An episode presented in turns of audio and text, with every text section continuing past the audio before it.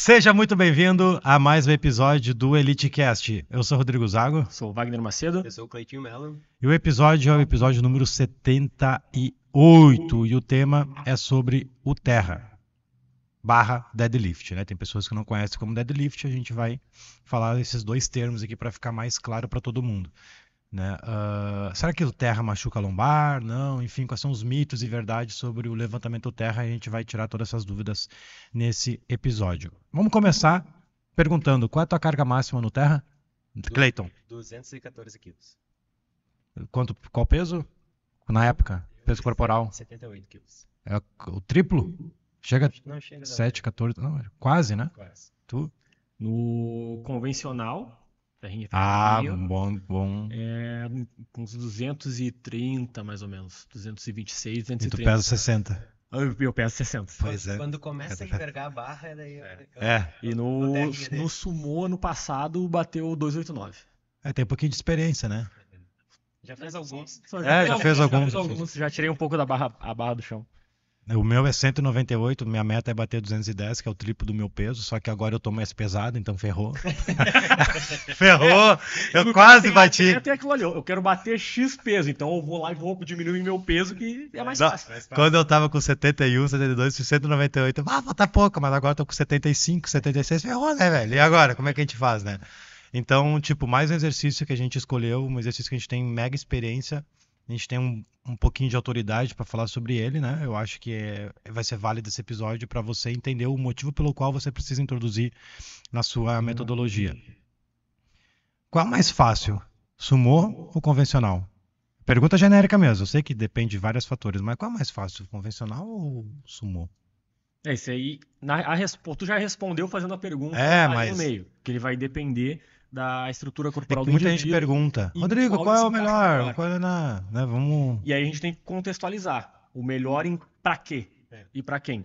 Boa. É. Porque, por exemplo, se eu fosse um competidor de powerlifting, de levantamento básico, para mim, para eu, não sei como. Para você? Uh, para você, para vós, levanta, o melhor levantamento terra seria o sumo.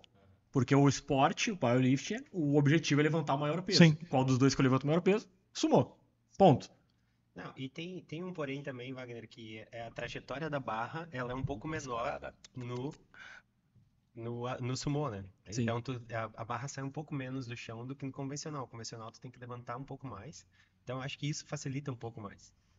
Ah, depende. E tem, e tem, alunos que têm uma facilidade, por incrível que pareça, melhor no sumô. Sim. Porque sim. às vezes com a base mais fechada a pessoa perde as costas. É. No sumô ele consegue manter as costas, né? Claro. O próprio, o próprio encaixe. O, dependendo de quais grupamentos musculares ele tiver mais forte, tiver facilidade em produzir mais força, ele vai se encaixando melhor.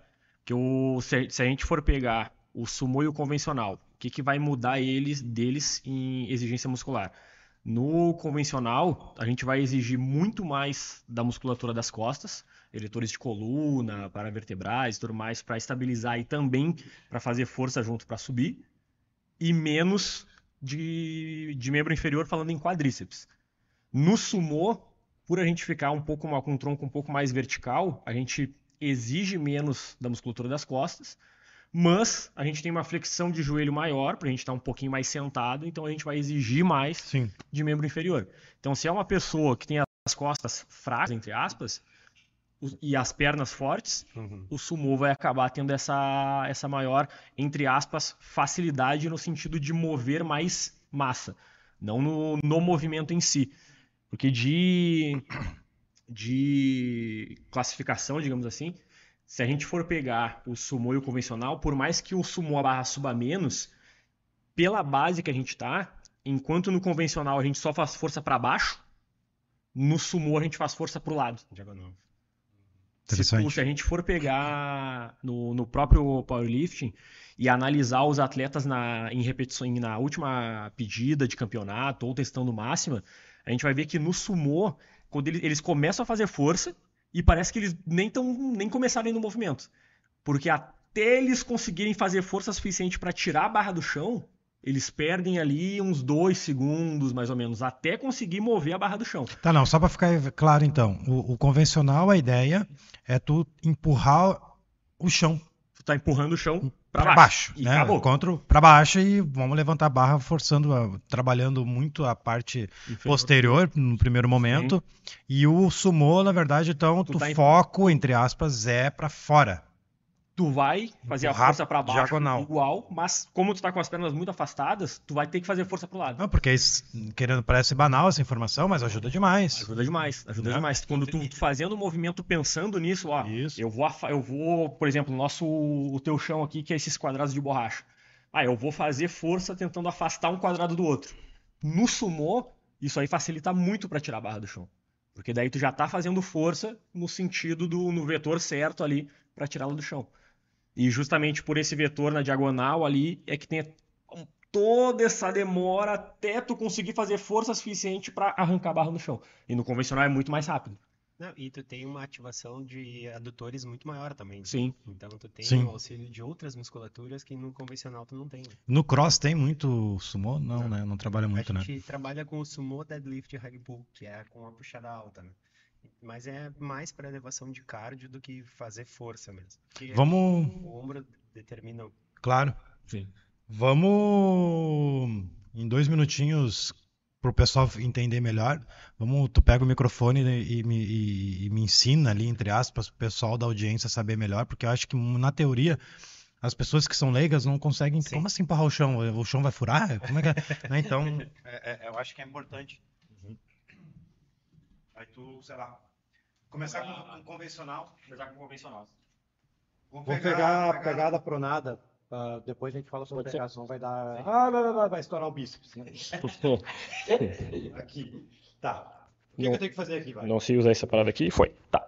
No questão de empurrar, tu disse, né? Ó, aqui a gente tá vendo o, no posicionamento do Rodrigo, a única força que ele vai estar fazendo para tirar o peso do chão vai ser para estender a perna. Começa a subir lá. Ó, ele tá fazendo força para empurrar o chão para baixo e a consequência disso é ele Sim. subir. É a única Essa- força que ele tá fazendo. Ótimo. Como se ele quisesse saltar. Quer ver? Faz uma repetição. Ó, subiu, voltou. Solta a barra e dá um passinho para trás. Dá um salto agora, Pra cima. para cima. Exatamente o mesmo movimento. Mesma força de empurrar. Tu tá só empurrando para cima. Tá, Se a gente for pro sumô, encaixa lá a base, ó, a base mais afastada. Esse afastamento também vai depender da proporção da pessoa. É, eu tenho uma dificuldade muito grande do adutor. Mas Pegou lá. Vai, né? Vai. Afasta um pouquinho mais as mãos só. Aí. Aqui, pelo posicionamento da perna, pro joelho dele estender, a força que ele vai estar fazendo não é mais pra cá. Ele tá fazendo força pra cá. Então, justamente esse vetor aqui que ele criou é que faz com que pra tirar a barra do chão seja muito mais difícil. Só no posicionar ele já mudou a, a- Sim. o ângulo da- Pode ver que ele tá muito mais vertical. Eu falo muito no convencional que o ombro tem que estar à frente da barra aqui pra ter um movimento, né? Aqui também? No sumô, alinhado com o ombro. Aqui. Ó, Aí, Tá. onde a gente ficou. Pode subir. Ó. Pum. Encaixou. Se a gente for pegar agora esse posicionamento do Rodrigo e fazer o mesmo exemplo do salto, dá um passo para trás, tá?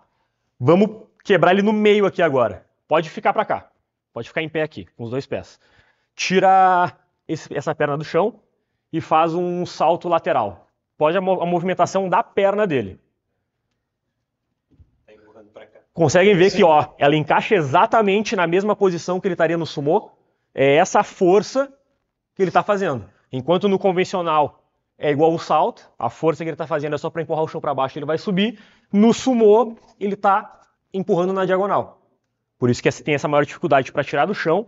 Mas tu tirou do chão, tu, tu conseguiu ter paciência para sair do chão, com certeza tu termina o movimento. Convencional é diferente. Tu tira do chão muito fácil. Mas ela pass- chegou ali perto do joelho, nossa!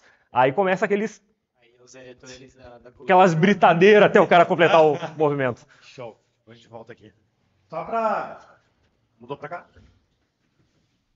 É só para, né, a gente, acho que é legal isso, a gente falar a parte teórica e se qualquer momento vocês acharem que é importante a gente demonstrar a prática para o pessoal entender melhor, acho que é válido.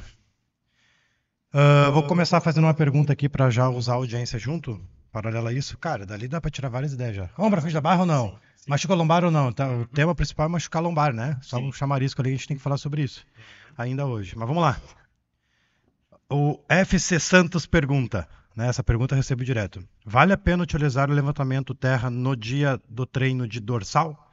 Ou seja, membros superiores, usar o terra, não usar terra? Qual a sua opinião? Eu acho que é válido, porque a gente, é, consequentemente, trabalhando o levantamento terra, a gente vai estar trabalhando todos os eretores da coluna, toda a parte posterior do corpo. Então, assim, o nosso corpo ele não pode ser só dividido na, na grande dorsal.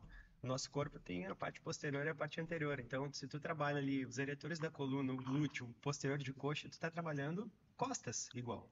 Não dividindo inferior e superior, mas a gente está trabalhando a parte de costas. Então, acho que é muito válido. É, minha opinião, não é errado. Uhum. Não é errado, mas vai depender muito da metodologia que você tem. Qual é a tua proposta para os teus alunos, né? Então, uma... primeiro, tem que ter uma metodologia. Como é que funciona essa metodologia? No meu caso, né, eu nunca usei o Terra né, em, em alunos que treinam normais, três vezes, quatro vezes a semana em dia de superior, por exemplo. Porque eu, na minha metodologia, o terra ele entra na predominância de quadril. Sim. Glúteo, quadril, posterior, Uhum. né? Mas não é errado, porque o terra ele trabalha, até porque a gente sabe que tem que puxar barra, mas a maior predominância é o glúteo, é posterior, a lombar. Então eu trabalho muito em dia de quadril, que é geralmente na quinta-feira. Segunda-feira perna, igual metodologia. Segunda-feira perna, tô com, tô com a mesma. Segunda perna, terça supino, quarta um cardiozão, um adizão, quinta é o terra ali com o LPO pegado e sexta é o press, né? Então, a partir disso, eu respondo, poder pode. Sim. Não tem nenhum problema nisso. Mas como é que vem o dia anterior? Como é que é o dia posterior? Como é que tá essa essa como é que tá essa dinâmica, né, de, de... Ah, ah, mas isso é pra frango, né? Isso é pra mim. Só me chame de frango. Ah, tá. Então, o Wagner eu acho que vai mostrar uma parte prática, mas a minha resposta é essa aí mesmo. Pode, mas na minha metodologia eu uso no dia de perna. Para pegar a... Tem que virar os... as duas explicações, tanto a do Clayton como a do Rodrigo, e junto da minha parte elucidar o porquê que, no caso de dorsal, eu acho que a pergunta dele foi mais relacionada à dorsal mesmo, não à parte posterior das costas. Porque para dorsal, pensando, ó, latíssimo do dorso aqui embaixo, parte, parte inferior das costas, não utilizaria o levantamento terra. Qual é a função dessa musculatura? Ela pegar braço aqui à frente do corpo e trazer para perto. Que exercícios que a gente utiliza, vou exemplificar aqui com o kettlebell, para trabalhar dorsal. Um exemplo, uma remada curvada. Eu já vou sair da, propositalmente desse jeito para depois exemplificar com o levantamento terra. Vamos fazer uma remada curvada, ó, braço aqui embaixo, eu vou contrair a dorsal, o braço vai se aproximar do meu corpo. Essa é a função dela, eu contrair, aproximou, contrair, aproximou. Quando a gente está executando o levantamento terra, ela não faz esse ato motor. Ela é recrutada, mas para estabilizar o ombro, auxiliar na estabilização das costas, porque a gente tem que lembrar que a dorsal, por mais que ela puxe nosso braço, ela vai lá na nossa coluna. Então ela também é utilizada para estabilização das nossas costas. No levantamento terra, ó, contrair para estabilizar o ombro e quem é que vai tirar o peso do chão? As minhas pernas. Não, é minha, não, são, não são as minhas costas. Se eu simplesmente contrair a dorsal aqui embaixo, ou no caso do terra, eu vou estabilizar o meu ombro, mas o peso não vai se movimentar, ou no caso de exercícios para dorsal, o peso vai subir. Aqui, ela está exercendo o trabalho, ela está movimentando o peso. Aqui, quem está movimentando o peso, membro inferior. Então, a única força que ela faz ali é isométrico. Se tu está pensando em um trabalho para fortalecer grande dorsal, seja para hipertrofia, ou seja para força, sei lá, quero fazer uma barra para fortalecer as costas, tu já não está trabalhando tendo um regime de contração muscular que vai te gerar alguma adaptação nesse sentido. Porque ela não está fazendo força para movimentação, ela está só sustentando a posição do nosso corpo. Então, nesse caso, o levantamento terra já não entraria na minha visão, num treinamento de dorsal. Mas eu compactuo com a visão do, do Cleitinho. Bah, eu vou fazer um treino de parte posterior do corpo. Vou pegar do topo da cabeça até lá o calcanhar. Aí o levantamento terra já pode ser incluído porque ele vai exercer função nessas musculaturas, mesmo que isometricamente, eu vou complementar com um trabalho específico delas. É como eu falei, depende muito de cada metodologia, né? É que pra pegar o áudio. Já mudou? É que pra pegar o áudio tem que gritar.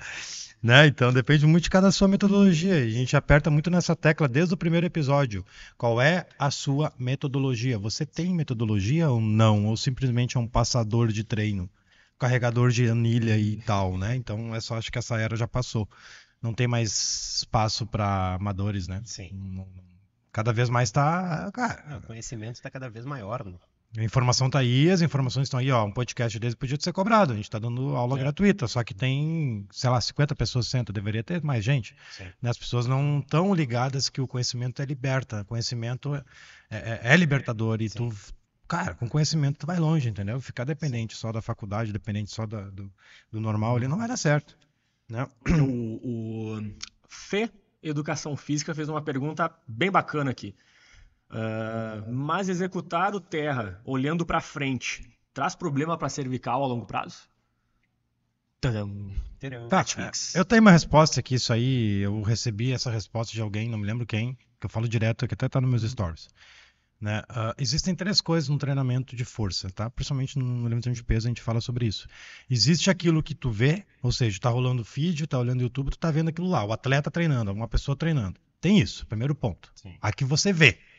Tem o segundo ponto, é o que você faz. E o terceiro ponto é o que deve ser ensinado, o que deve ser eh, implementado. Uhum. O que que eu quero dizer com isso? Nem sempre o que você olha é o que você deve fazer. Nem sempre o que você faz é o que eu faço. Então existe a individualidade. Isso, querendo ou não, existe. Claro que existe. Por exemplo, um, tu ensina uma, uma pegada mais fechada para mim, mas conforme minhas repetições, eu descubro que a minha pegada é um pouquinho mais aberta. E tá tudo certo pegar um pouquinho mais aberto. O olhar para frente. Eu consigo manter as minhas costas e manter muito mais seguro olhando para frente do que para baixo. Eu. Eu não tenho problema na cervical. Então, para mim, olhar para frente ou olhar um pouquinho para baixo, 5 metros, né, bem para frente, esticadão assim, é, para mim não tem nenhum problema. Então, mas na hora de ensinar o aluno, eu recomendo, cara, olha para o chão uns 3, 4 metros ali para manter a cervical, até porque eu não conheço o aluno. Sim. Eu não- ele não tem força suficiente, daqui a um pouco eu não sei como é que funciona esse olhar para frente, se vai comprometer ou não. Então, a minha resposta é: depende. né? Então, eu não vejo nenhum problema olhar para frente, também não vejo nenhum olhar para baixo. A questão de olhar para baixo, sem consciência corporal, a pessoa já desanda tudo. É. Olhou para baixo, já perde as, as torácicas, já perde a lombar, e quando vê o cara tá um tatu ali fazendo a lombar, a- o terra, sendo que se estivesse olhando para frente, costas seladas, eita, já ia conseguir muito mais facilmente. O levantamento, o levantamento de peso olímpico é clássico. Sim. Olhar para frente sempre, durante todo o movimento. É isso um, dos exemplos que eu ia trazer. No, no levantamento olímpico, é, é- é- é ensinado que a gente deve olhar para frente. Porque ah, aonde está o nosso olhar, a nossa coluna acompanha. Se eu olho para o chão, a, a tendência da minha cervical e torácica é acompanhar o meu olhar. Então, não vou fazer aquela hiper extensão da minha cervical, mas um olhar, como tu falou, 3, 4 metros à frente, eu acho que para um aluno que está iniciando é saudável. E ao longo prazo ele vai desenvolver essa Isso aí. força e eu acho que não vai ser prejudicial. Vai ser benéfico. Então, tu- é, quando ele cria a consciência corporal, e é um dos grandes problemas que eu vejo na- nas academias de musculação são os espelhos. Aí, Uhum. isso eu não acho legal. Botar em terra de frente pro espelho e a pessoa ficar se olhando. É. Isso eu não acho legal. Não desenvolve a consciência corporal e ainda tem a hiperextensão da cervical. E, ou pior, de lado. Bah, aí, é- aí é um veneno. Nós tínhamos Pilates, né, cara? Não tinha espelho nenhum no Pilates e a Então, magia aí acontecia. tá o veneno. Ah, eu já vi isso em academia, a Sim. pessoa de lado pra ver se a postura tá certa, olhando assim. Levantando Ai, 100 quilos. Aí a cervical toda torcida. Então, assim, espelho é uma coisa que eu eliminei total. Não tem, não, não recomendo. E quando eu vejo alguém fazendo de frente pro espelho, eu falo, cara, o espelho tem que ser tu. Cria tua consciência corporal lá dentro, com teu corpo no espaço. Aí vai eu como treinador elite aqui, que é o papel meu de dar tapinha na cara das pessoas que não aprendem. Mas tem que ter um profissional orientando, né? Claro. É. O profissional precisa dominar. Sim. Não adianta espelho ser espelho, o cara fazendo errado, o professor lá mexendo no celular ou falando sobre o Hexa do Brasil que ainda tem que ainda tem chance de buscar ainda. Sei lá, em 2026, né? Mas tem muito isso, né, Cleito? Então, cara, o cara precisa precisa dominar esse exercício, precisa dominar e não só o terra, todos, né? Então, tô contigo, não tenha sombra de dúvida que espelho não, não- não- pra- principalmente para quem tá iniciando, cara, não Tipo, pra mim aqui a gente tem espelho, pra mim tanto faz ter espelho ou não. Sim, sim. Não- não- Ah, tem, tem dias ainda, inclusive, que eu fico de costas pro espelho. Né? Pá, eu tô errando muita coisa, deixa eu ficar de costas pro Depois espelho. cara se acostuma sem olhar Sim. pro espelho, dá um. Esse dia eu fiz snatch. O meu snatch, cara, é limite, é 60. 58, pá, pum, 60, parece um retardado fazendo. Aí eu, pá, vou tirar o espelho pra ver se dá. E nesse dia foi bom, até o 60. Hum. Falei, será que eu não tô fazendo errado? Tô ficando frenético, olhando meu ombro, ver se meu ombro vai mais É, alto. é. De costa, meio que não teve o cowboy. O- Só o ombro mesmo, na hora da puxada tá aqui, ó. É muito louco. Eu fiz sem camiseta e de costa pra mandar pra algum físio. Cara, impressionante. Tô retinho, na hora da puxada, faço isso. Aí deu, né? Óbvio. Sim. A barra vai subir torta. E pra ajeitar lá em cima, lá embaixo, pum. Aí, aí ac- acontece o cowboy, toda aquela parada. É isso? É isso. E a tua opinião? Nem sei qual é a pergunta mais. Cervical. É cervical. cervical no levantamento de terra. O mesmo Algum ponto? exemplo que você, que você citou. Só um pouco mais do mesmo. Levantamento de peso olímpico daí para mostrar que se tu olhar para frente, nada vai acontecer contigo. Tá? Hum. Uma penca de, de atletas de elite. A- o número de incidência de lesão em cervical em atletas de levantamento olímpico praticamente não existe. Não conheço. é. Então, olhar para frente, olhar para baixo, olhar, só não pode olhar para o lado. Por mais que a gente ensine para o aluno a olhar para um certo ponto, como o Cleitinho falou, ele vai se desenvolver treinando e ele vai acabar modificando um pouco a mecânica do movimento para algo que o corpo dele permite. se permita. Ele cria o próprio padrão de movimento. Por mais que a gente tenha um, por mais que a gente tenha um padrão de ensino, cada corpo, por cada vivência do aluno, ele vai começar a se modificar de acordo com o ambiente que ele está para se auto-organizar e conseguir executar aquela tarefa da melhor maneira possível. E uma dessas vai ser o olhar. Vai ensinar, de repente, o aluno a ficar 3, 4 metros olhando para frente, vai dar alguns treinos, vai ver o aluno com o olhar um pouco mais para frente. Ou vai ver o aluno olhando mais para baixo e não vai modificar o movimento, ele vai começar a ficar mais forte. Sim. Opa! O que aconteceu? O corpo dele foi lá, se organizou, conseguiu ajustar o movimento. E, aí, E é isso aí. E vai ficando mais confortável. E vai ficando mais confortável. Tá. Machuca a lombar? É o grande tema do podcast. Tadam, Netflix. Não, o cara sabe fazer bonitinho, né? Óbvio que se fizer errado vai estourar a lombar, Tá. né? É, mas, Ah. enfim. Vamos ser polêmico, então. O que machuca a lombar? Cara, sentado o dia inteiro sem postura num escritório na frente do computador. Assim como eu tô. não utilizar a coluna. Nosso, nosso corpo foi feito para ser usado. Então, assim, um levantamento terra, desde que bem executado, com orientação e, e começando com cargas que a pessoa consiga fazer, eh, com- mantendo o padrão de movimento, ele vai curar a tua lombar. Se tu tem uma hérnia de disco, tu tem que fazer deadlift. Se tu tem problema de lombalgia, tu cura fazendo Sim. deadlift. Então, é bem pelo contrário. É, eu, eu chego a orientar, tá? É, se você tem aluno com dores na lombar, lombalgia, hérnia, dores na lombar, e você domina o terra, sabe passar o terra e passar para o seu aluno, eu recomendo que você use o levantamento terra como um dos principais exercícios para justamente para quem tem dor na lombar. Sim. Essa é a minha resposta sempre. Ah, mas não sei fazer o terra, então bom, aí tu vai ser irresponsável, né? Nem incompetente, é- já é pro lado do irresponsabilidade. Como é que tu vai aplicar um exercício que tu não domina, sendo que só viu o Rodrigo falando na internet, agora eu vou aplicar e vou estourar a lombar dos alunos, né? O É, Preto falou que é bom, mas aí vai lá, aplica, mas o cara nunca fez, Aham. né? Então existem regressivos, não precisa começar direto com barra, vai progredindo, tem barra hexagonal que é fenomenal, É. próprio querobel, né? Então tem vários recursos na aprendizagem até o cara chegar na barra. Cara, a barra é o prefeito, né? A barra na frente tem a, tem a obrigação de inclinar o tronco, não tem alternativa, né? Então, Ah, E o, e o levantamento terra é um dos, dos movimentos mais usuais no nosso dia a dia. né? Pega a dona de casa fazendo uma faxina, que ela Sim. tem que transportar o balde cheio d'água de um lado para o outro. E ela pega um balde com postura, encaixadinho, com as costas, no meio das pernas aqui. Não é igual um querobel? É ela pegar e transportar para o outro lado lá e largar com, usando as pernas. Porque o grande mal da, da galera que não, não tem consciência corporal usa muito mais a lombar do que as pernas. A gente tem Sim. duas pernas com oito musculaturas para utilizar e pega e começa a usar a lombar que é- não é a, a- a apropriada. Então, ensinar a pessoa a fazer um, um terra bem executado, ela vai transfer- transferir para o dia a dia. Para pegar ah, o filho no colo, não vai chegar e pegar de lombar todo ah, ah, solto. Ele vai encaixar, vai agachar, vai pegar e levantar a criança. sim. Então, é, o, o terra é um exercício que vai ser us- usual para tudo. Sim. Inclusive, a- a- acho que alguma- algumas semanas atrás, Eu fiz uma postagem no meu Instagram que vai diretamente com esse, com esse ponto. De a utilização de levantamento terra no tratamento de pessoas com caso de lombalgia. Tem um, isso foi um artigo de 2016, eu acho, ou um pouquinho antes, 2016 ou 2006, ah, justamente pegando nesse ponto. Eles pegaram 30 pessoas que sofriam de lombalgia e começaram a fazer um treinamento progressivo utilizando como base o levantamento terra. No final.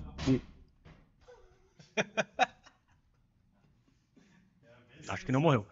No final do programa, praticamente 100% dos participantes relataram diminuição das dores, diminuição da incidência dos casos de lombalgia. E o principal ponto do, do artigo que eles citaram, e que isso acaba pegando para a grande maioria das pessoas, em relação à demanda.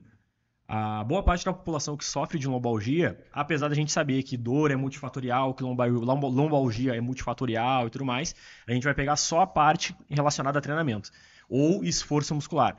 Boa parte dessas dores é por uma demanda que o corpo não tem capacidade de suportar. Então pega aquela pessoa que passa o dia todo sentado, ou de repente uma, uma- já senta numa postura toda torta e é sedentária, qualquer ge- gesto que ela faça durante, durante o dia, durante em casa, já vai sobrecarregar porque é uma muscul- musculatura que ela tem fraca. Sim. Qualquer demanda já é uma demanda que o corpo já fica desesperado. Então essa pessoa fortalecendo a musculatura e o levantamento terra é um dos exercícios padrão ouro para isso, aquela demanda que antes gerava essa dor já começa a ser uma demanda muito pequena. E daqui a pouco já vai ser uma demanda que o corpo não tá nem aí. Eu tenho força suficiente para tirar 200 quilos do chão. O que, que é tirar, levantar essa caixa? Sim. O que, que é levantar o, aque- aquele balde ali? Bah, eu fiz uma, uma mudança, eu vou ter que transportar o- a máquina de lavar. Eu tiro 200 quilos do chão, o que, que é uma máquina Sim, de lavar? pois é. É, e tu vai tirar com consciência, com, com o corpo bem encaixado, utilizando a musculatura correta, porque tu desenvolveu isso ao longo do teu treinamento. Tu não foi simplesmente assim, ó, chegou um dia, pá, vou botar 200 quilos na barra e vou tirar do chão. Não, tu não vai conseguir. Sim.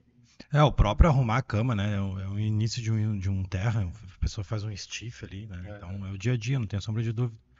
Eu arrumei ali uma mini praticazinha, praticazinha que é, pá, mas o meu aluno não consegue manter as costas, Rodrigo, por mais que ele já esteja treinando, passou pela barra hexagonal, passou pelo, pelo querobel, né? Como é que eu faço isso? Então, eu vou dar duas alternativas. Uma alternativa para quem não tem mobilidade de quadril, né? Acaba perdendo a lombar, e uma outra, uma estratégia que para mim funciona muito, que é, eu vou fazer na prática, fica mais fácil. Tem que ser daí, eu acho. Ah, pode ser. O que acontece? Tem um aluno, por exemplo, que não consegue. Já passou pelo Carobel, Excel, mas ele tá aqui, ó. Ele tá aqui, ele perde muitas costas, né?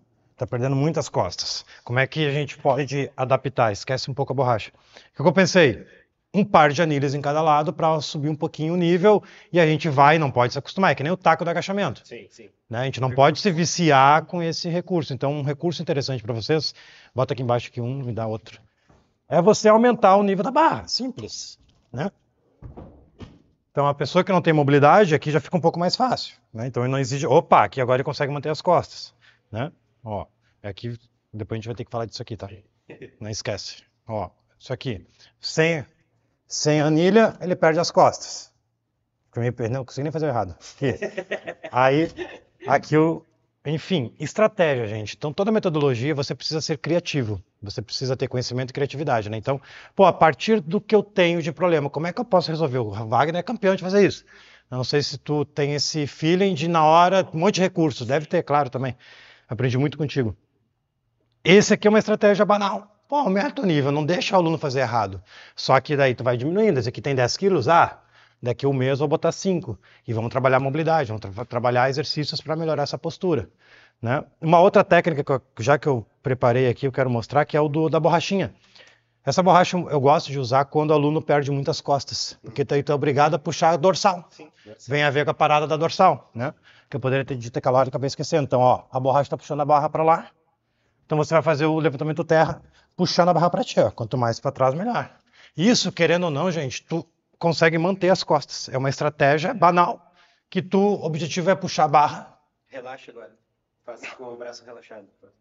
Faça com o grande dorsal relaxado. Puxa. Aí. Olha ali. Ah! Afasta dele. É, eu nunca tinha feito isso. E fica muito mais pesada, não fica? Fica, nossa. Tem Então, um estudo do levantamento olímpico diz que cada centímetro que a gente deixa a barra se afastar do corpo, ela pesa 4 quilos a mais. Então, tu imagina deixando 10 centímetros mais longe de ti, é 40 quilos a mais que tu tem que levantar. então imagina que louco. E a postura vai embora, né? Vai junto. Então, uma estratégia simples que dá pra utilizar. Tu quer falar sobre a pegada, já que tu tá aqui? Sim. Bora lá. Já que tu não- ainda não.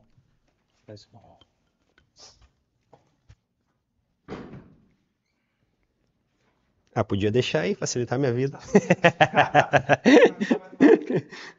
Turma, sobre a pegada, então. Eh, por que, que a gente vai, vai ver muito assim, ó, a pegada normal ou a pegada cruzada? Toda vez que a gente pega com as, as duas mãos para o mesmo lado, a tendência da barra é ela rolar.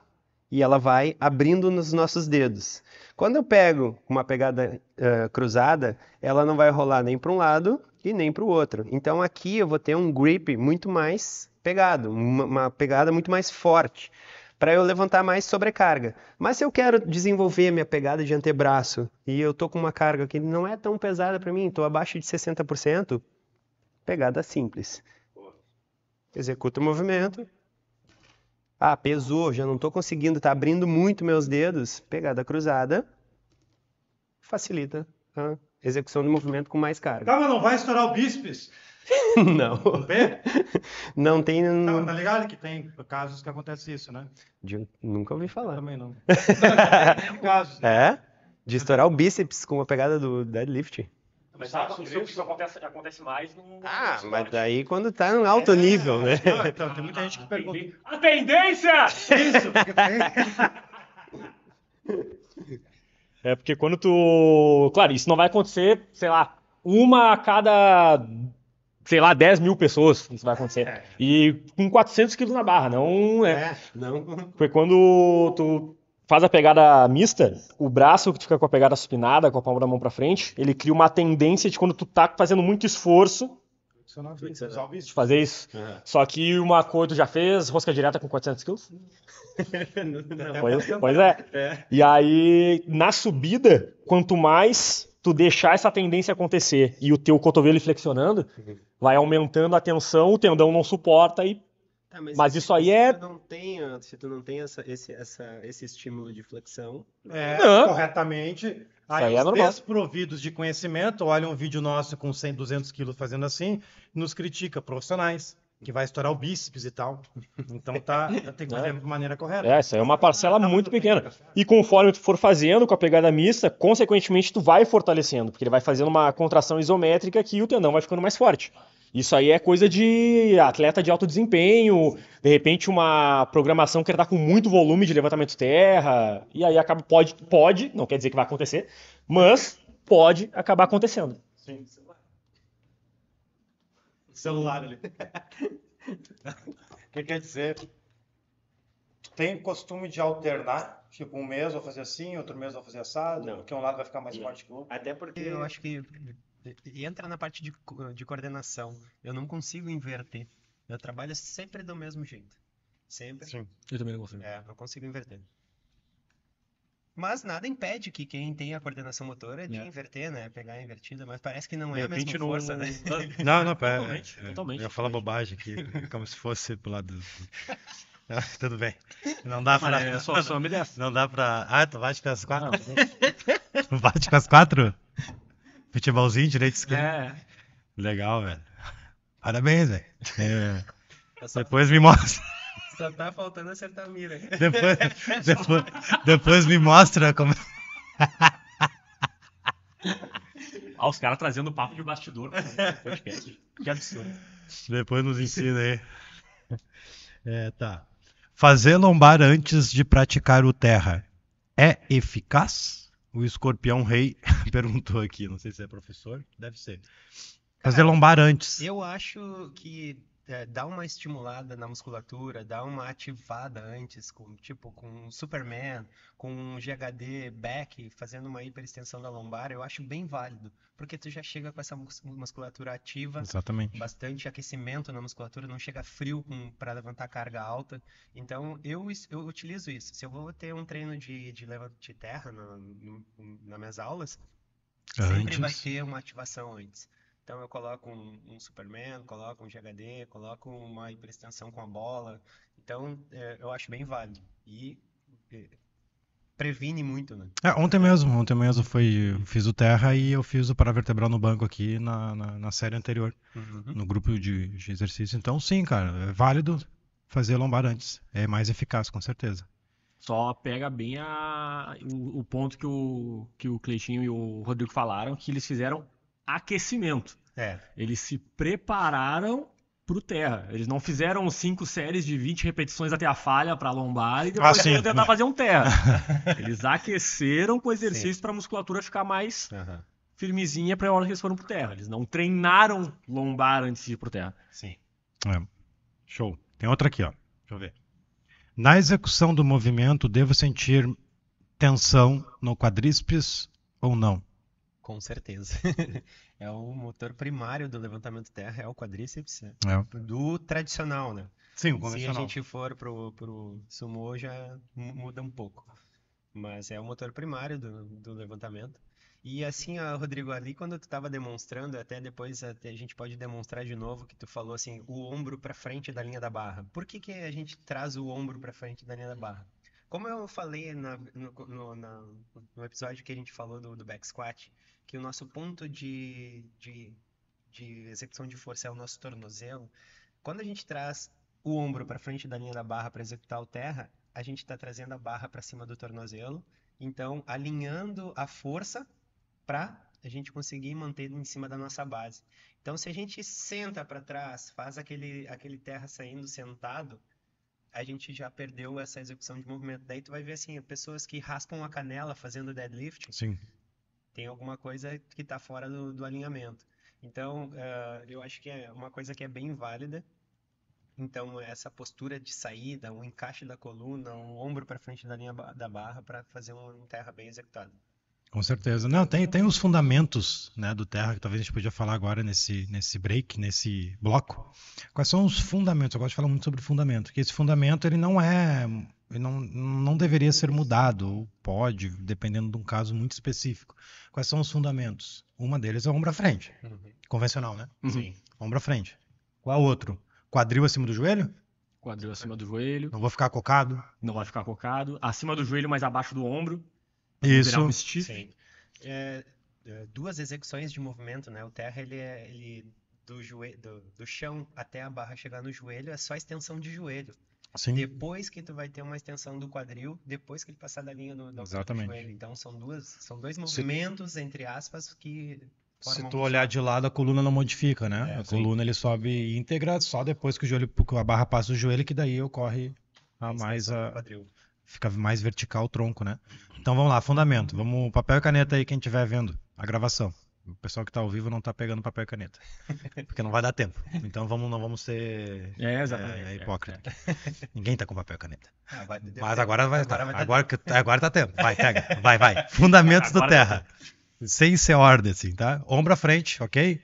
Independente do. Pés na largura do teu agachamento principal. Tá. Ombro à frente. Qual foi o próximo que eu falei? Quadril. Quadril Vamos começar de baixo do- pra cima? Melhor. Acima. Os pés. Peso no meio do pé. Distribuído no meio do pé. Não vai ficar nem na ponta, ponta, e nem né? sentado lá. Ótimo. E afastamento, ele tem que estar por fora do quadril como fosse um agachamento ou ele pode ser um pouquinho mais pra dentro isso não é fundamento, é- isso vai depender de cada um. Depende É, de cada eu, um. eu deixo. Então não é como um fundamento. Não Os é pés como tem que estar fundamento. rotado pra fora um pouquinho.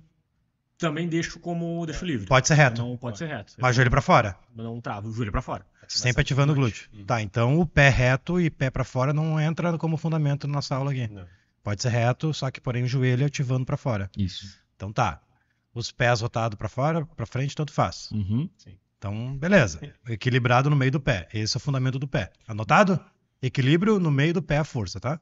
Barra de 2 a 3 dedos da canela.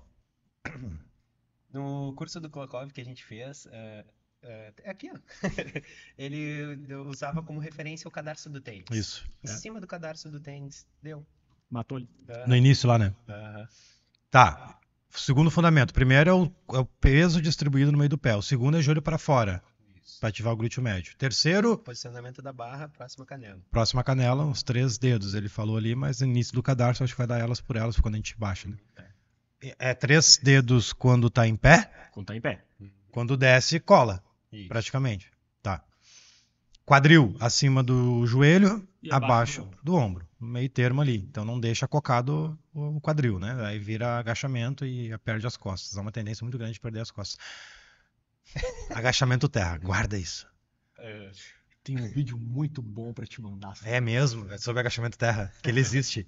Muito assim, Ele existe. um vídeo excelente. Ele existe.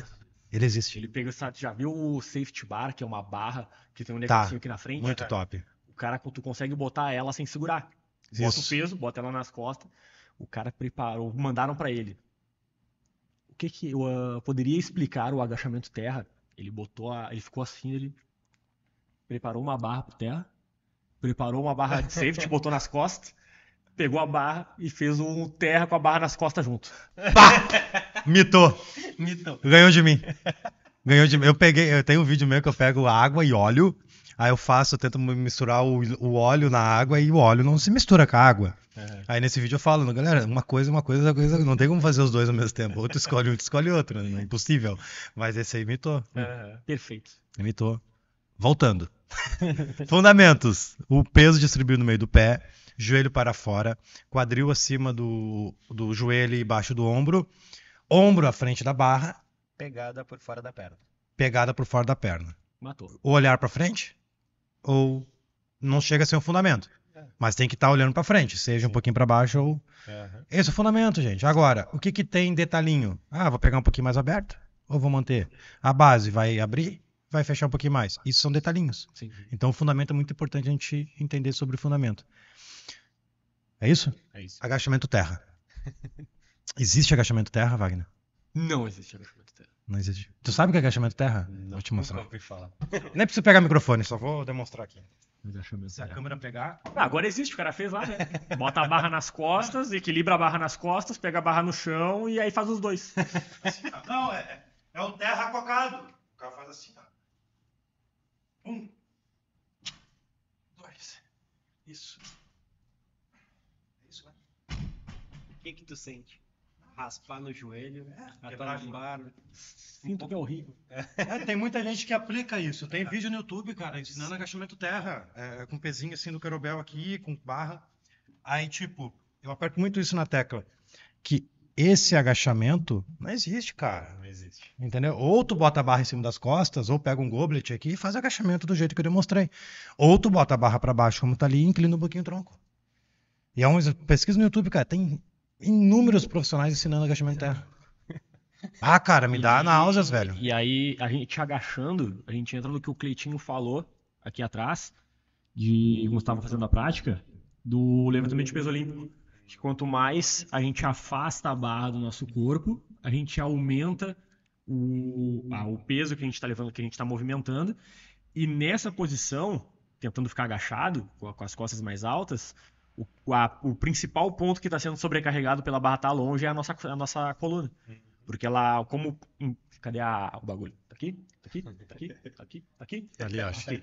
Ó. Não vou conseguir mostrar. Ah, o, o- pegar o exemplo que o Rodrigo postou bastante da vara de, de pesca. Como a barra tá, tá aqui, ó. A barra tá pra cá, tá aqui embaixo, com nossos braços à frente. Ele tá fazendo isso aqui, ó. Nas nossas costas. Tá envergando. Tá envergando. Por quê? Porque tu tá tentando agachar. Só que para te agachar, a barra ela não vai conseguir ficar perto do teu corpo, porque ela vai ter que ir para frente para o teu joelho poder passar e depois ela vai ter que voltar. Só que nesse para frente, onde é que vai aumentar a sobrecarga? Na tua coluna e não na musculatura que tu quer atingir. Então é- esse é um dos principais motivos por não se existir agachamento terra. Tá. E seguindo a pergunta que eu fiz no última, último podcast sobre agachamento. E não usa, não, não gasta step para fazer, né? Pois é, né, velho? Impressionante. Sobre o terra. Pra vocês, ele é o principal exercício do treinamento físico? Depois do agachamento. É, o que eu ia falar depois, do Depois do agachamento. agachamento. Depois do agachamento. Porque o, o agachamento aumenta o peso no levantamento terra. O inverso já não acontece tão, de forma tão eficiente. Interessante essa. Essa... E, e o- e o louco, né? Pra gente que treina levantamento de peso olímpico, como esses exercícios que a gente está citando aqui, terra, agachamento, existem outros, é claro, potencializa o exercício Sim. de, é, de levantamento de peso, né? Então, olha só que louco, isso é uma, uma- A gente tem que raciocinar aqui. Então eu faço terra para melhorar os outros, eu faço agachamento para melhorar os outros, né? Um trabalho de potência, é, série de fatores. Então olha só que louco, o que que é o treinamento físico desde que tu tenha conhecimento, né? E uma metodologia para você entender né? como é que eu, como é que funciona a minha metodologia. Quando é que o terra vai entrar dentro do treinamento do meu aluno? Vai ser em dia de dorsal, vai ser em dia superior, vai ser em dia de glúteo, vai ser em dia de posterior? Em que momento vai entrar? Né? Uh, a minha dica é que você treine, né? Começa a praticar um pouquinho terra toda semana, né? Começa a botar peso. Cuidado que a Smart vai ser expulso. Eu, a gente podia ir no Smart um dia, né? Só pra fazer um treininho lá. Eu tô, eu tô testando a paciência da, da Moinhos agora. Ah, é? Testar a paciência da Moinhos. Tem... Abriu uma Moinhos lá no, no meu bairro. E aí ele era no segundo piso de um, de um shopping. e aí, na, faz duas semanas, eles levaram uma barra olímpica, bacana, e umas ah, anilhas bumper. Que horas treina? De manhã cedo umas 9 horas mais ou menos. 8, 9 horas. Muito e longe aí... daqui, né? E... É. e aí. Perguntei pro pessoal da recepção, tá, mas olha só, vocês trouxeram aquele equipamento ali e dá pra jogar no chão aí não tem nada, eles não vão botar um, de repente umas borrachas no chão. Eles, não, não, a gente falou com o coordenador, ele disse que o chão foi feito para isso. Ah, tá, stiffzinho, um stiff pra 50 cada lado. Hoje eu já joguei, hoje eu já joguei 120, assim, bum, na hora que bateu no chão todo mundo... Ah, no segundo andar? É. Tá louco? Não pode? É Tem uma coluna embaixo? Tô testando lá agora. O menino que treinava LPO com a gente, que ele raspava as canelas um monte. Ah, muito louco, velho. O Newton? E o Newton. Eu, o Newton uma vez foi na, numa, numa academia que tinha ali na Berlim. Segundo andar, plataforma em cima. Cara, pô, meu, forte. Um lemãozinho magrinho, mas levantava peso full. Diz que fez o primeiro snatch, largou, caiu todas as tomadas no andar de baixo. o prédio não é preparado para isso, né, meu? Disse, não, não, não treina mais aqui. Na Synergy. Ele foi na Synergy. Que louco, velho. Não, a gente vai ter que montar uma. treinar uma, um mesinho no Smart pra ver, né? Como é que tá lá. Fazer uns terrinhos lá, o cara ficar olhando, bah, o cara é frango levantando 170, 180, que é isso. Né? Uh, mas enfim, isso faz parte, né? O terra deveria fazer parte da sua vida. Nem mesmo você que dá aula em musculação, tá? É, principalmente na musculação, porque 70%, 60% dos exercícios são numa posição sentada. E as pessoas trabalham sentado hoje em dia, poucos trabalham em pé, Não, ajoelhado, e, deitado. Assim, quando, o que, que eu observo na musculação? Até quando a pessoa vai passar o agachamento, passa o agachamento sentado, na barra guiada. Sim. Aí a pessoa sai com o pé lá na frente e senta de novo. Cara, senta e levanta, senta dói. E levanta. Não dá. Dói, dói, dói, dói. O próprio leg, cara. O próprio leg, tu fica com o quadril todo tra trancado ali, né? Mas o leg, beleza, vai, quadríceps ali, beleza. Mas, bah, o agachamento dói, velho. Quando é proposital, o nome tá escrito agachamento. Na leg é leg, beleza, agachamento. O cara fazer isso, o que a gente entende de movimento e tudo, enfim, cara, isso aí deveria ser até proibido, velho, de ser. Sim. Quer fazer estética, cara, vai fazer extensor, vai fazer outro movimento, outra parada diferente, mas, mas enfim. Esse é um ponto mais avançado que não, não vem ao caso. Cara, na minha parte é isso. Não sei se tem alguma pergunta aí, galera. Vocês eu estão assistindo? Vou pegar uma. Acabou, acabou de sumir, mas eu mas deu tempo de ler. O Vini, acho que é Vini. Vini Persson, se eu não me engano. Ele perguntou. não vou achar. Se eu não me engano, a pergunta é: o levantamento terra sumou Uh, tem predominância de quadril, os dois levantamentos dela tem. Mas ele colocou que o levantamento sumô tem levantamento tem predominância de quadril. Ó, vou achar, vou achar, vou achar. Vou achar, não achei porque entrou alguém na live. E, e por isso ele seria mais indicado para o treinamento de glúteo do que o levantamento terra convencional. Então, seguinte, ó, já tem mais uma pergunta ali. Uh, Vini, o levantamento terra os dois levantamentos terra têm, têm predominância de quadril, tá? A diferença dos dois é, no levantamento terra sumô, tu nem... Ai, tu veio. Uh, no sumô, a predominância será mais a articulação do quadril, foi uma pergunta, ele não afirmou. Trabalhando mais o complexo do glúteo. Então, os dois levantamentos terra têm predominância de quadril, e mas o que mais vai trabalhar de maneira eficiente o glúteo vai ser o levantamento terra convencional. Por quê? porque a amplitude de movimento, o grau de alongamento do glúteo e de encurtamento do levantamento terra convencional vai ser maior do que no levantamento terra sumô. Levantamento terra sumô pela base, tu não consegue nem flexionar o quadril inteiro e nem estender o quadril inteiro. Então tu vai trabalhar em uma amplitude reduzida da musculatura do glúteo. No terra convencional, por causa da inclinação do tronco, o teu quadril flexiona mais, ele quase chega no máximo de, de flexão, Então tu tá alongando bastante o teu glúteo e tu termina em pé. Então tu tá praticamente no, no encurtamento máximo da musculatura. Então por esse motivo, pensando em glúteo, mais eficiente é trabalhar o levantamento terra convencional do que o levantamento terra sumô. Não que tu não possa utilizar, mas não, não, eu não utilizaria o sumô como base para um treinamento de glúteo. Entendi. O Paulo mandou aqui, não sei se dá para entender, três, as três angulações da perna no quadril estabiliza a posição para cargas maiores? As três angulações da perna no quadril. Boiei, tô tentando É, entender. Deu entender. Se puder reformular em um minuto aí, Paulo. para encerrar, aumentar a carga no terra no agachamento, seja o que for, é no feeling? Ou existe protocolos? Porque né, eh, o terra tem necessidade de a gente fazer carga máxima? Sei lá, viajando sem questão que a gente está muito no nosso mundo, né? Uhum. Mas vamos tentar entender no mundo da Smart. Sim. É necessário a gente fazer essas cargas eh, absurdas, não, porque vai parecer que é errado. Cargas extremas para a gente aumentar cargas, tem necessidade nisso no treinamento? Ah, O que, que a gente pode trabalhar na questão de execução de força, tá? Força máxima. A gente pode trabalhar com percepção subjetiva de esforço. Então, chega para o aluno, hoje a gente vai trabalhar com 80%. Eu vou te sugerir uma carga. Tem que subir mais. ah, de 0 a 10, eu- essa carga tem que ficar classificada no, entre 8 e 9. Percepção de Sim. esforço. Eu posso trabalhar com, também com repetição de reserva. A gente vai fazer 10 repetições, só que eu quero que tu consiga fazer 11 com a carga. É uma, é uma, outra- é uma outra uma, uma metodologia. Tu vai chegar no- no- no- na carga máxima do aluno, ele vai fazer 10 ali, fez a 11, é uma repetição de reserva. E também tem fazer teste de carga de, de não uma RM, mas de 3 RM, de 5 RM. Por que, que é mais seguro? Porque eu vou fazer um teste de carga de 3 RM, se eu executei uma e já não vai a segunda, eu cheguei em um RM sem eu extrapolar o, o 100%. Então é um pouco mais seguro. Então, se tu tem tempo de trabalhar com teu aluno e tu fazer um teste de carga, tu vai ter um, um treinamento mais efetivo, uma resposta mais efetiva e vai ser, vai trabalhar com sobrecargas mais dentro da capacidade dele. É porque o ganho de força, na minha opinião, é uma das principais valências, né? O ganho de força. E às vezes pra gente botar carga de verdade, só com protocolo de força, né? Só Pra é muito filho, é muito é botar ali, ah, eu quero levantar o dobro do meu peso agora esse ano e vamos dar ali. Né? Eu acho no feeling, né? Eu acho que como profissional deveria ter um protocolo para a gente mostrar mais profissionalismo. Ó, a gente vai fazer essa planilha aqui, ó. O aluno às vezes até em questão de motivação ele olha aquela planilha ali, planilha russa, oito semanas essa, caraca, velho. Ah, tem Você- várias. Vocês entendem, hein? Pô, tu Uhum. entende, cara. Tá muito bom. Bah, imprime essa folha aqui, vou botar aqui no quadro, vamos seguir essa risca. Tem muitos alunos que são motivados. Eu sou motivado assim, cara. Eu não- nunca consegui fazer cargas altas sem ter o papel na minha frente, entendeu? Tem uma estratégia que dá pra utilizar. Nem sei porque eu tô falando isso. Eu acho que a, minha- a- a essência era: vale a pena. Não, lembrei. Vale a pena fazer força máxima em alunos?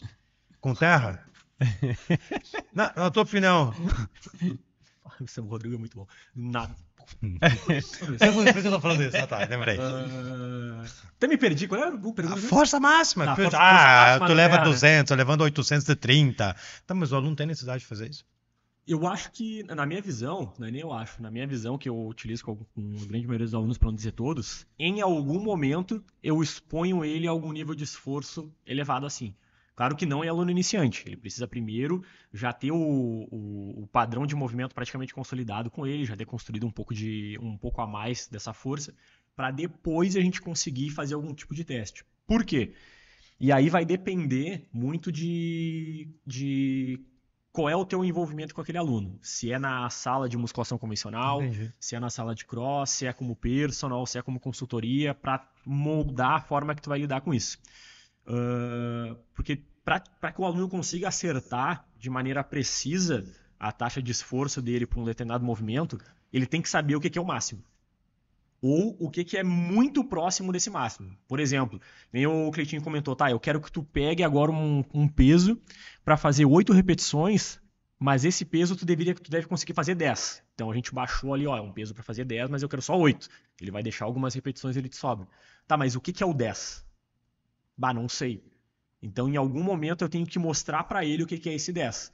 Claro que não vai ser aqui- o, o- esse peso para 10 não vai ser o peso para toda a vida, mas ele vai sentir no corpo o que que é aquele máximo. Ah, eu fiz 10 repetições, a décima assim, ó, um levantamento de terra. A barra subiu, dava pra, pra quem tava olhando ir em casa, tomar um café, tomar um banho, assistir uma TV, voltar, eu ainda ia estar terminando o movimento, de tão difícil que foi. Agora tu sabe o que que é ter o máximo. Sabe? Tu, tu, sim, tu teve a sensação do que que é o máximo. Se eu te pedir agora pra fazer esse mesmo número de repetições sobrando, tu vai saber me dar. Porque se tu tem o máximo, tu sabe o que Não, é, a questão nem era essa. A questão é até que ponto tem necessidade do aluno fazer essas cargas máximas, né? Ou submáximas. Ah, Rodrigo, na, justo. na minha opinião, assim, é, exercícios seguros, eu não vejo problema. Terra, É, exatamente. agachamento, mas, ah, tipo assim, snatch, clean and jerk, a gente não vai fazer teste de carga máxima uma Sim. vez por mês. Cara, é uma vez... É, cada treino tem um teste. Todo treino tem um teste. Cada treino é um PR. Não, ah, então assim, exercícios que traz segurança, até porque assim, ó, se eu te botar ali, ó, 230 quilos, eu vou dizer, Rodrigo, faz a tua carga máxima ali com 230, tu não vai levantar. Não vai pau. Porque o teu é 198. Então, assim, é, é seguro. Tu chegou ali, tu não tirou do chão, tu não vai fazer. E assim, Sim. ah, vai, botou uma carga que tá próxima do teu máximo, de só, tu- na primeira tu já perdeu a postura, não vamos fazer, vamos diminuir. Então, assim, não vejo problema. É, a questão é mais agora é, a, a, a maneira que a gente se posiciona no mercado de trabalho. Né? Por isso que vem a questão: será que eu devo aplicar força extremas nesses exercícios que a gente vem falando? Vai depender. Vai depender da maneira que você se posiciona. Tipo, o Wagner, eu vejo ele postando um monte de fotos, vídeos dos alunos dele levantando peso. Então, sem você falar, eu já sei que a sua prioridade na sua metodologia é o trabalho de força. Sim. Sim, de longe. Então depende muito do objetivo do aluno. Tem alunos que não. Cara, a vida inteira da aula em musculação lá no condomínio, nunca que eu fiz teste um RM. Porque, primeiro, nem tinha barra para isso. Era aquelas barras Fininhas. 5 min. É, tipo, nem tinha como. Mas mesmo se tivesse, eu não sei se era um ambiente próprio para isso, até porque meus treinamentos eram 30, 45 minutos, não tinha tempo hábil de fazer um teste e vamos ficar uma hora e pouco aqui treinando. Então você tem que ter esse feeling, tá? Isso que a gente fala sobre ganho de força máxima e botar peso, não é para todos os alunos e eu acho que nem para todos os profissionais. Tudo vai depender da maneira que você se posiciona na internet e pessoalmente, como que você treina, e as pessoas se baseiam muito no seu corpo e no que você treina, claro. E claro, o objetivo dos seus alunos. Se você quer espe- se especificar, se especializar em emagrecimento, vai pegar só gordinhos, obesos, beleza. É importante força? É. Vai no feeling, vai aumentando a carga daqui um pouco lá, daqui a seis meses. Pô, vamos, pô, agora que tu já emagreceu 20 quilos, vamos aumentar essas cargas. Tudo tem o seu tempo. Sim. Eu acho que é isso que eu quis É mostrar, né? É muito pra, de cada um. É, exatamente. Tu pode ter dois alunos, um que quer botar peso, quer ficar forte, quer mostrar que tá conseguindo uma evolução de carga, e tem outro que não quer. É. E tá tudo bem, sabe? É isso aí. Eu só queria dar esse, essa conclusão para a gente encerrar o. a pergunta do Paulo ali que eu acho que Ah, é? agora deu pra compreender. E aí? Acho que é a última. A abertura de pernas em três ângulos diferentes no levantamento terra varia a facilidade do exercício com mais cargas? Ele quer dizer assim, se a gente fizer reto ou É. abduzindo ou, e, o, e o sumô, vai variar dependendo do corpo de cada um. Sim. E é uma coisa muito pessoal. Então, ah, depende muito. Eh, se a- É o que a gente falou lá no, no início. é. Cada pessoa vai ter uma facilidade maior referente à proporção corporal, referente à facilidade de produção de força em uma, em uma dessas bases. E é isso aí. Não vai ter sempre vai ser desse jeito. Ah, sempre vai ser daquele jeito. Não. O, o- o Rodrigo, de repente, vai ter facilidade no, no sumô. O Cleiton vai ter, vai ter facilidade com a base um pouquinho mais fechada, mas não no convencional. Eu vou ter facilidade no convencional. Sim. Ou vai ser completamente diferente. Isso aí vai ser sempre individual. É, a minha base, a minha base meio que ao longo, ao longo do tempo ela foi fechando um pouquinho. A minha Sim. base na perna, no convencional, ela é mais fechada do que eu mando É. fazer. Porque tu foi desenvolvendo É. o teu corpo dessa maneira. Eu já tentei fazer mais aberto, não deu. é mais próximo, eu me sinto mais seguro, sei lá, mais protegido, eu consigo traçar mais força. Então isso é muito individual. Então a resposta é depende do, da- do, do aluno. Do aluno. É. Exatamente. Feito, galera. Valeu? Eu. Grande abraço. Ah, lembrando que os episódios estão disponíveis no YouTube, Facebook e você pode assistir também no Spotify, Deezer e, e séries outras plataformas. Siga aqui o CF Prax, que é o Cleitinho, e o Coach Wagner, né? Tá Coach Wagner? Os caras são fera aí. Grande abraço. Valeu.